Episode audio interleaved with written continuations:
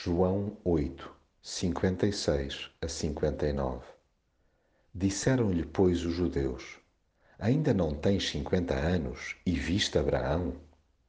Respondeu-lhe Jesus: Em verdade, em verdade vos digo que antes que Abraão existisse, eu sou. Então pegaram em pedras para lhe atirarem, mas Jesus ocultou-se e saiu do templo. Quando alguém se quer fazer de desentendido sobre a divindade de Jesus, agarra-se ao pé da letra e não ao coração da mensagem. Tenta por todos os meios desacreditar a evidência insufismável que Jesus está claramente para lá da concepção humana de tempo. É um erro descomunal cingi-lo à sua passagem na Terra.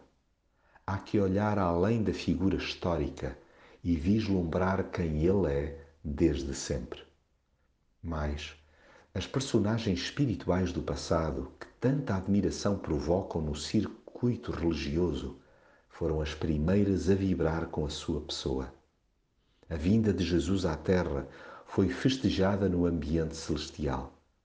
E para quem questione a razoabilidade desta atmosfera sobrenatural, urge ter em linha de conta que a vida encerra muito mais do que a mera dimensão terrena.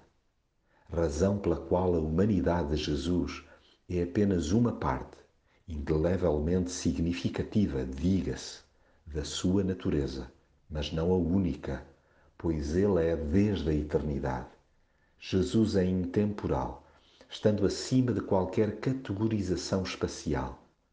Ainda que os seus opositores continuem a procurar apedrejar o seu caráter, ele permanece refugiado no Pai, com quem é